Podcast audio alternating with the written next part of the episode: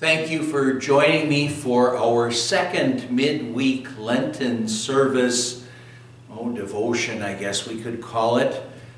On that second Wednesday, Pastor A.J. Kundi from Hope in Portland will be here at Calvary sharing a message based on John chapter 12, verses 1 to 12. And I'd share with you just my thoughts on those verses this evening. We're going to begin by looking at the order of service in our Lenten service bulletin. Hasten to save me, O God. O Lord, come quickly to help me.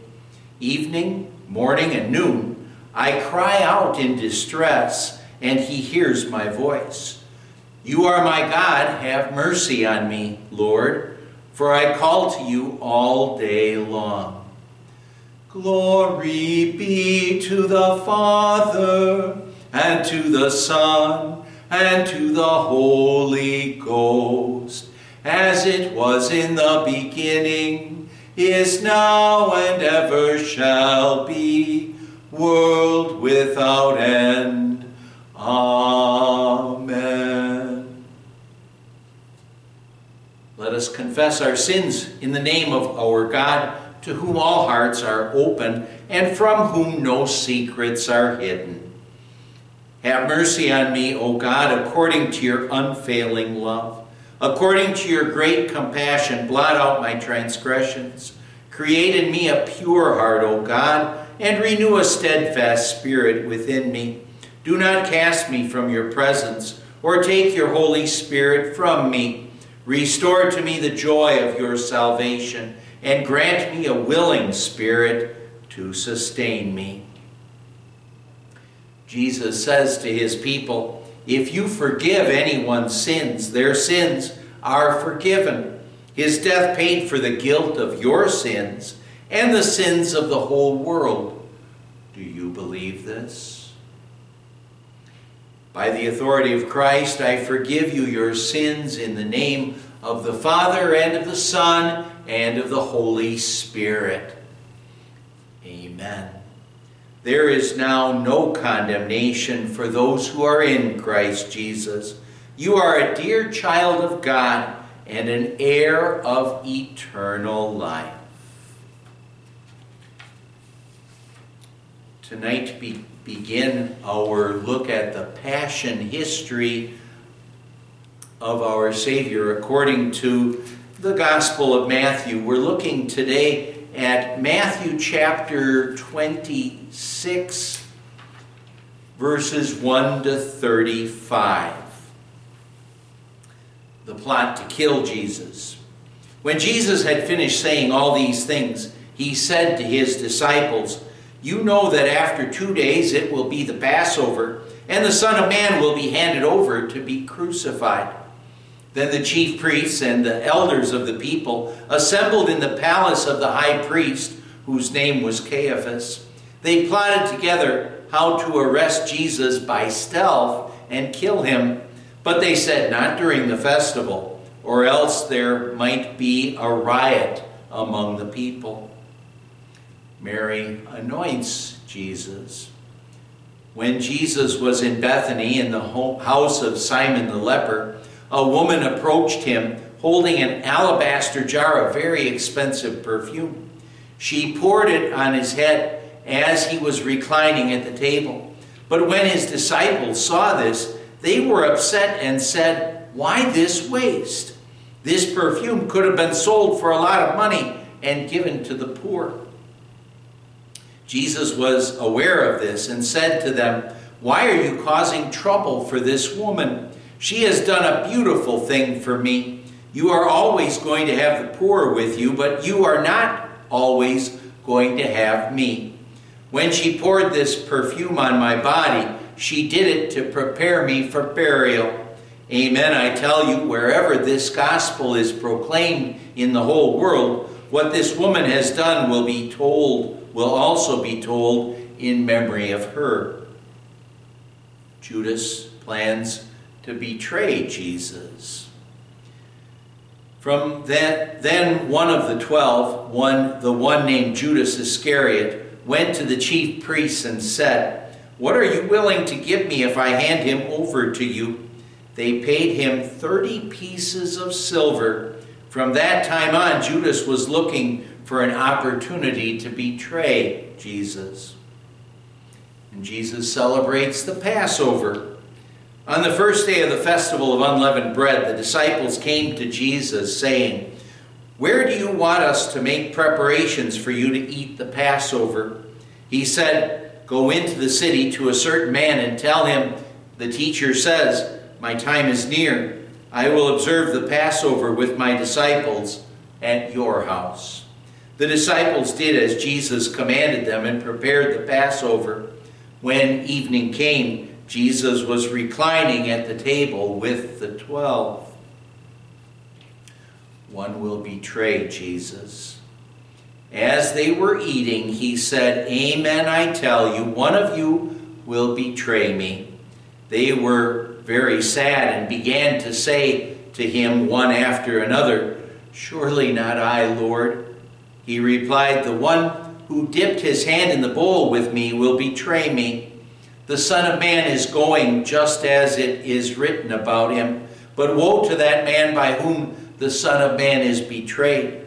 It would be better for that man if he had not been born. Judas, who betrayed him, replied, Surely not I, Rabbi. He said to him, Yes, you are the one. The Lord's Supper. While they were eating, Jesus took bread blessed and broke it and gave it to the disciples. He said, Take, eat, this is my body. Then he took the cup, gave thanks, and gave it to them, saying, Drink from it, all of you, for this is my blood of the New Testament, which is poured out for many for the forgiveness of sins. I tell you that I will not drink of the fruit of the vine from now until the day when I drink it new with you in my Father's kingdom. After they sang a hymn, they went out to the Mount of Olives. And Jesus predicts Peter's denial. Then Jesus said to them, This night you will all fall away on account of me, for it is written, I will strike the shepherd, and the sheep of the flock will be scattered. But after I have been raised, I will go ahead of you into Galilee. Peter answered him, even if all fall away on account of you, I will never fall away. Jesus said to him, Amen, I tell you, tonight before the rooster crows, you will deny me three times. Peter said to him, Even if I have to die with you, I will never deny you. And all the disciples said the same. We'll sing hymn number 104, Go to Dark Gethsemane. Go to dark Gethsemane, all who feel the tempter's power, your Redeemer's conflict see. Watch with him one bitter hour. Turn not from his griefs away. Learn of Jesus Christ to pray. Follow to the judgment hall. View the Lord of life arraign. O the wormwood and the gall. O the pangs his soul sustained. Shun not suffering, pain, or loss. Learn of him to bear the cross. Calvary's mournful mountain climb, there adoring at his feet. Mark that miracle of time, God's own sacrifice complete. It is finished, hear him cry. Learn of Jesus Christ to die. Early hasten to the tomb where they laid his breathless clay. All is solitude and gloom. Who has taken him away? Christ is risen, he meets our eyes. Savior, teach us so to rise. The blood of Jesus, God's Son, purifies us from all sin. Amen. The Word of God, we want to consider this second midweek Lenten service is from John chapter 12, verses 1 to 11. Matthew, or John writes, Six days before the Passover, Jesus came to Bethany, the hometown of Lazarus who had died, the one Jesus raised from the dead. They gave a dinner for him there. Martha was serving, and Lazarus was one of those reclining at the table with him. Then Mary took about 12 ounces of very expensive perfume, or pure nard, and anointed Jesus' feet and wiped his feet with her hair. The house was filled with the fragrance of the perfume. But one of the disciples, Judas Iscariot, who was going to betray him, said, Why wasn't this perfume sold for 300 denarii and given to the poor? He did not say this because he cared for the poor, but because he was a thief. He held the money box and used to steal what was put into it. Jesus replied, Leave her alone. She intended to keep this for the day of my burial. Indeed, the poor you will always have with you, but you are not always going to have me. A large crowd of the Jews learned that he was there. They came not only because of Jesus, but also to see Lazarus, whom he raised from the dead. So the chief priests made plans to kill Lazarus too, because it was on account of him that many of the Jews were leaving them and believing in Jesus. Let's pray. May the words of my mouth and the meditation of our hearts be acceptable in your sight, O Lord, who art our strength and our salvation. Amen. My dear fellow Christians who are following in the footsteps of our Savior, dinner celebrations, those are things that, oh, we can often enjoy. Think of the birthday party for the seven year old who says, oh, we want to have sloppy joes and, and I want to have potato chips and French onion dip. And maybe the this child is one who said, well, instead of having a birthday cake, let's have a lemon torte. You, well, you remember something like that. Or, or maybe you can think about the dinner celebrations that maybe we have or the snacks that we have after church or or you can think of maybe the dinner celebrations that you have after you have the snacks here and you go out to some restaurant with your family or maybe think about the wedding reception dinner and sometimes it's that reception dinner that maybe it brings the most memories to a person's mind of that wedding ceremony day. Oh, and especially having that piece of wedding cake at the end. Well, our Savior, he seemed to enjoy dinner celebrations. And who knows how many of those dinner celebrations he went to throughout the course of his ministry. Well, the first one that's recorded for us really is a wedding ceremony celebration in Cana. And remember what Jesus did at that dinner celebration? He kind of saved the day because they had run out of wine and he turned water into wine. That was the first recorded miracle we have from Jesus in Scripture throughout the course of his ministry, he probably spent quite a bit of time at different dinner celebrations because remember what the charges were that were made against Jesus by the Jewish leaders. They said, This man welcomes sinners and eats with them. Well, John tells us of the timing of this dinner that's in front of us tonight. It says six days before the Passover. That's the Friday before Palm Sunday. Jesus was going to eat with sinners once more. And tonight we're going to consider how his final steps, Jesus' final steps, led to a dinner celebration. And this dinner celebration, out of the ordinary, really, because it was a dinner that celebrated Jesus' limitless power, and it was a dinner that signaled Jesus' coming sacrifice. The event that we're studying this evening, it's recorded by John and Matthew and Mark. We heard Matthew's account in our scripture reading earlier.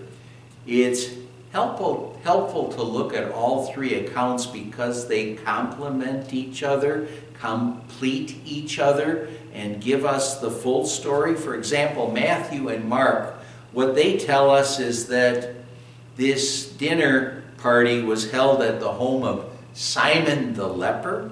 And now that's kind of interesting because Simon the leper, remember what Leviticus chapter 13 said about lepers. They were supposed to be outcasts, they couldn't live in their own homes, and if anybody approached them, they were supposed to shout out, unclean, unclean, to warn people not to get close to them. And the fact that Jesus was having dinner at Simon the leper's home tells us that he must have been healed, healed by Jesus.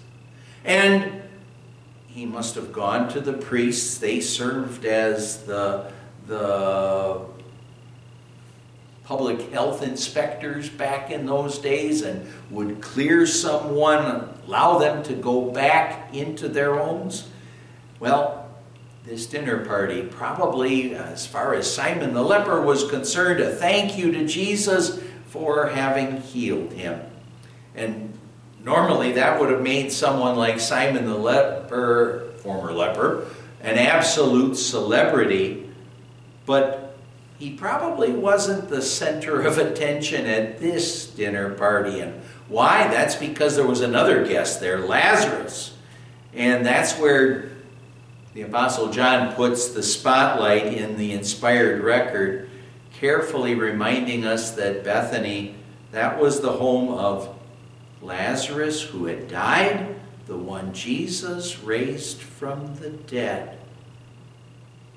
John also makes it clear for us that G- John, that Lazarus was one of the guests there. And it says that he was reclining at the table with Jesus. Now, do we understand why they gave a party, a dinner party for him there?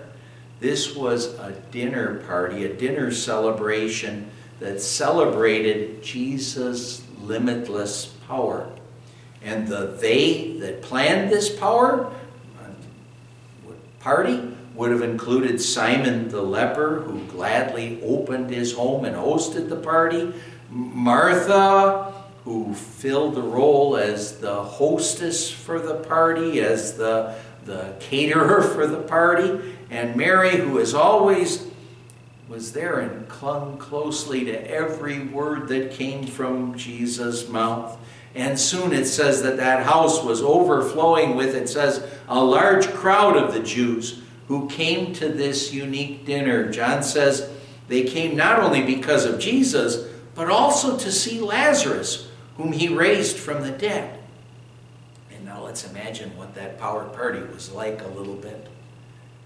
Over here, reclining on a couch, maybe was, was Simon the former leper. And did Simon have other guests who were coming around him and saying, How did it feel when Jesus healed you? Did, did you have, well, because of the leprosy, did you have parts of your body, like your nose or your fingers, that were rotting off, and, and now you're completely healed. What's that all like? Maybe Simon did get some attention. Maybe he was all left alone because over there is Lazarus at that same party, and everyone wanted to see him, Lazarus. And imagine maybe some of the questions. You were dead for four days. Do you remember any of that time? Why did you die in the first place? How are you now? Are you completely all healed and all better? And of course, when Jesus raised him, that must have been the case, right?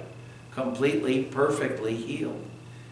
Lazarus had become a celebrity, and because of him being raised from the dead, Jesus was gaining more and more followers.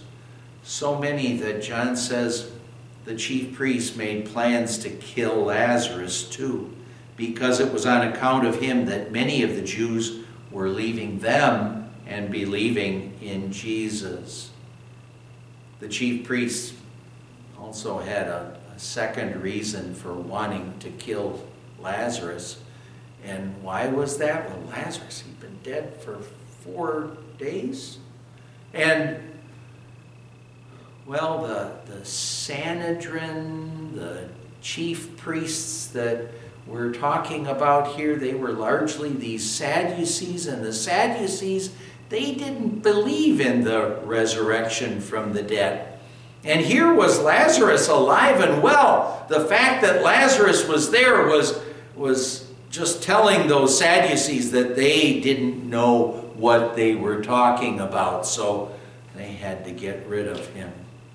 Well, the, the guests at the dinner party there, they celebrated Jesus' limitless power. And, and do we? Do we always place our complete trust in our Lord who who healed those untouchable lepers like Simon, the one who in our prayers we address as the great physician of body and soul, as we struggle with our problems and the loss of loved ones in this life, do we struggle at times, and, and we will, to find peace and confidence and unwavering hope in the fact that Lazarus, though dead, he was raised from the grave. And, uh, and he was raised from the grave after his body had been there for, for four days, and his body was rotting and stinking. And now here Jesus is at this dinner celebration, enjoying family and friends, and Lazarus is there. Well, Simon the leper is there too. As we move closer to our own graves, doesn't just looking at the, this account, doesn't that, oh, well, it tells us that our salvation is nearer now than when we first believed. But doesn't this dinner celebration then also just tell us that Jesus' words to Martha are a proven fact when he says, I am the resurrection and the life. Whoever believes in me will live even if he dies, and whoever lives and believes in me will never die. But what about those moments when we fall prey yet again to doubt, to gloom and doom pessimism, to worry or fear about our future? Well, we're going to face with that, but then we can step back and look at Jesus and watch his final steps as they led to a dinner celebration in Bethany. Once there, by faith, we can sit off in a corner, maybe like a church mouse, silently watching everything that took place at Simon the leper's home. And there we'll witness a dinner that signaled Jesus' coming sacrifice. How many dinner parties, dinner celebrations did Jesus enjoy in Bethany over the years? Perhaps not at the home of Simon the leper before this, but now at this point, and probably many times at the home of Mary and Martha and Lazarus. We can imagine Martha being a skilled hostess, making sure that the dinners that they celebrated together, that they were excellent and that the food was abundant. The family of Mary, Martha, and Lazarus appears to have been quite wealthy, and Jesus was a special guest. And, and we know that Jesus enjoyed, loved visiting with this family.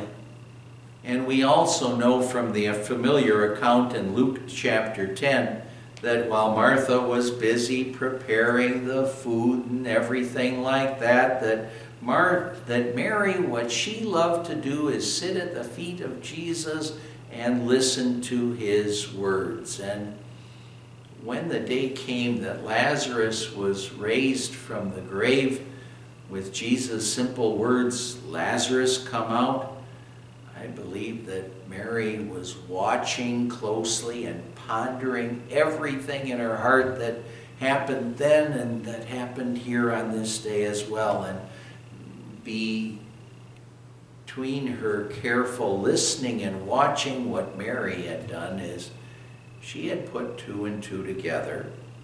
She knew that Jesus was taking his final steps.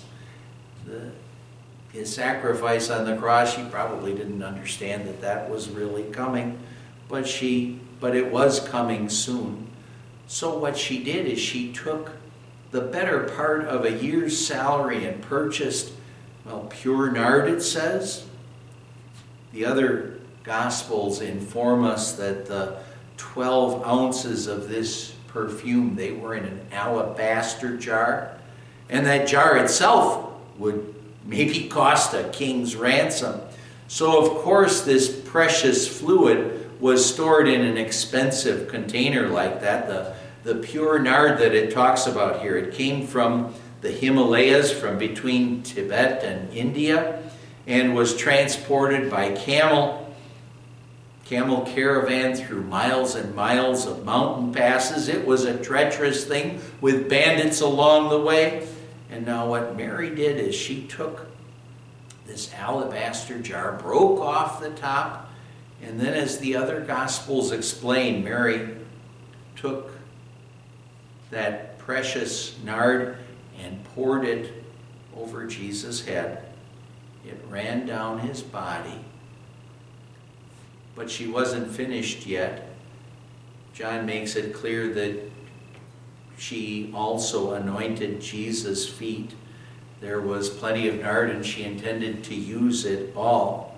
And then she let down her hair, something that was frowned upon for a for a Jewish woman to do in front of men in that culture, and she used it to, to dry Jesus' feet. Decades later, John remembered this event vividly. He never forgot how the house was filled with the fragrance of the perfume. The scent of that nard would have been overpowering which explains why merchants would risk facing bandits and the tough travel that they had in order to get this precious precious ointment. It was also in in high demand in the funeral industry back in those days, and it's very likely that when Lazarus had died that Mary and Martha had taken another alabaster jar of that pure nard, that expensive perfume, and used it to anoint Lazarus when he had died. Well, we see in our reading then Judas's reaction to Mary's act of devotion and his reaction predictable. He objected, Why wasn't this perfume sold for 300 denarii and given to the poor? He did not say this because he cared for the poor, but because he was a thief. He held the money box and used to steal what was put into it. I wonder how many earlier gifts maybe Judas had pilfered from their money chest, gifts from Mary and Martha and Lazarus, or, or maybe skimmed the top off of those gifts. And what's more troubling is that Matthew and Mark's accounts of this well, we're told that the rest of the disciples also complain, Why this waste? And maybe if those disciples had done a little bit more of like Mary did, listening to Jesus' words a little bit better, they would have also put two and two together and would have been ready for what Jesus told them next. Jesus said, leave her alone. She intended to keep this for the day of my burial. Indeed, the poor you always have with you, but you are not always going to have me. Mary knew what we must know. Jesus' ministry was nearing an end. He, he was faced with his final steps. Mary was witnessing those final steps. The crowd that came that day, they were flocking to see Simon the former leper and to see Lazarus who had been raised from the dead.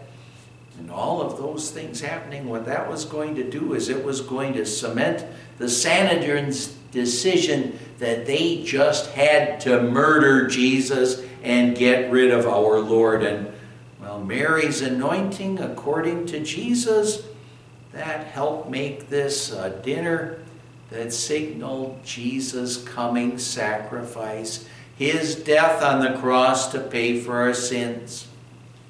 For when Mary anointed our Savior from head to toe, what she was really doing, according to Jesus, is getting a head start on the work that Joseph of Arimathea and Nicodemus would do in haste on that Friday afternoon, one week later, when well, John says they took Jesus' body and bound it with linen strips along with the spices in accord, in accord with Jewish burial customs. I pray that during our midweek Lenten services, what we'll do is copy Mary and listen closely and watch carefully as our Savior takes his final steps. We've seen today how his final steps led to a dinner celebration. Uh, a dinner celebration, a dinner celebration that celebrated Jesus' limitless power, a dinner celebration that signaled Jesus' coming sacrifice. Every step he took was in accordance with the Father's plan, with God's plan for our salvation. Every step he took, that was for you and for me. And every step he took, it just proves all the more his selfless love for me and for you. Amen. And the peace of God, which surpasses all understanding, shall keep our hearts and minds in Christ Jesus. Amen. Let's pray.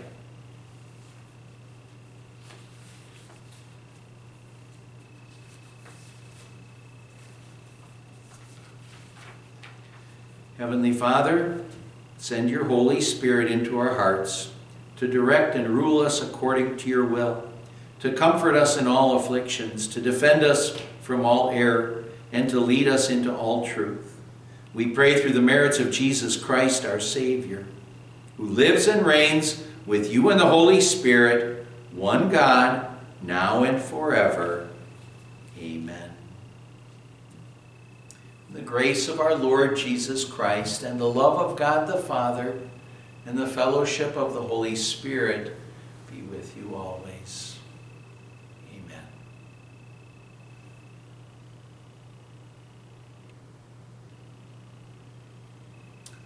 Again, thank you for joining me for our for a devotion on our second Wednesday Lenten service. God bless and keep you always.